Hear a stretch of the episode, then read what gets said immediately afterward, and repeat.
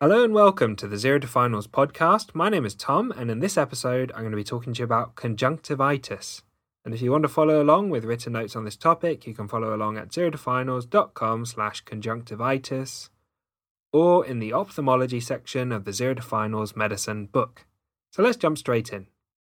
Conjunctivitis is defined as inflammation of the conjunctiva, and the conjunctiva is a thin layer of tissue that covers the inside of the eyelids and the sclera of the eyeball itself. And there are three main types bacterial, viral, and allergic conjunctivitis. So, how does conjunctivitis present? Well, it presents with unilateral or bilateral red eyes. They may be bloodshot, there may be an itchy or gritty sensation, and there is usually a discharge from the eye. Conjunctivitis does not cause pain, photophobia, or reduced visual acuity. They may get blurry vision when the eye is covered with discharge. However, when the discharge is cleared away, the visual acuity should be normal. So, if you meet a patient who's got these symptoms but they have pain, photophobia, or reduced visual acuity, think of something other than conjunctivitis. Bacterial conjunctivitis presents with a purulent discharge, so you'll see a green discharge with pus, and they'll also have an inflamed conjunctiva. And it's typically worse in the morning when the eyelids can be stuck together. It usually starts in one eye and it can spread to the other eye, and it's highly contagious. Viral conjunctivitis is common and usually presents with a clear discharge. It's often associated with other symptoms of a viral infection, such as a dry cough, sore throat, and a blocked nose. And you may find tender preauricular lymph nodes, and these are small lymph nodes in front of the ears.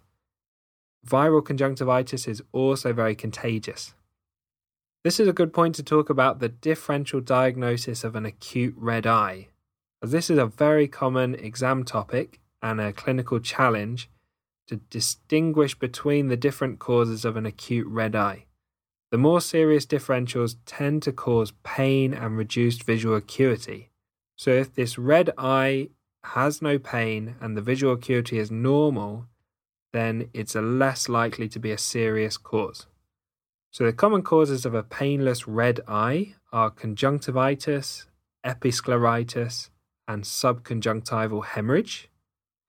And if they have a painful red eye, it may be glaucoma, anterior uveitis, scleritis, corneal abrasions or ulcerations, keratitis, a foreign body, or there may be trauma or chemical injury to the eye. Let's talk about the management of conjunctivitis. Conjunctivitis will usually resolve without any treatment after one to two weeks. It's important to give advice on good hygiene to avoid spreading the infections. So, avoid sharing towels, avoid rubbing the eyes, and regularly washing the hands. And also avoid the use of contact lenses if there's any conjunctivitis present. It can be helpful to clear the discharge by cleaning the eyes using cooled boiled water and a cotton wool swab. If bacterial conjunctivitis is suspected, then you may consider antibiotic eye drops. However, bear in mind it will often get better without any treatment. The two common options for eye drops are chloramphenicol eye drops and fusidic acid eye drops.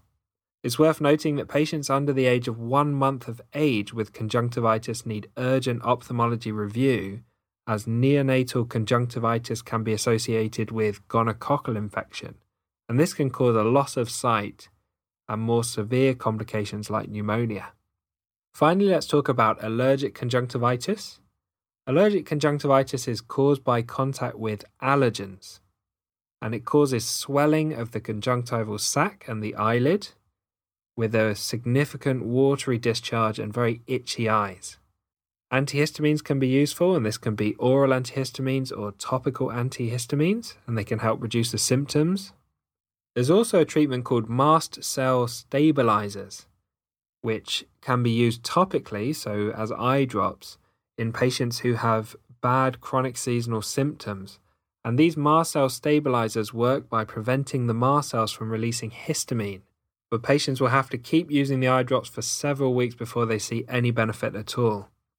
So, thanks for listening to this episode on conjunctivitis. A big thank you to Harry Watchman for perfectly editing the podcast. You can find all the notes in the Zero to Finals Medicine book. There's also a pediatrics book. And you can find everything on the Zero to Finals website at zerotofinals.com. And I hope you tune in to the next episode, which will be on anterior uveitis.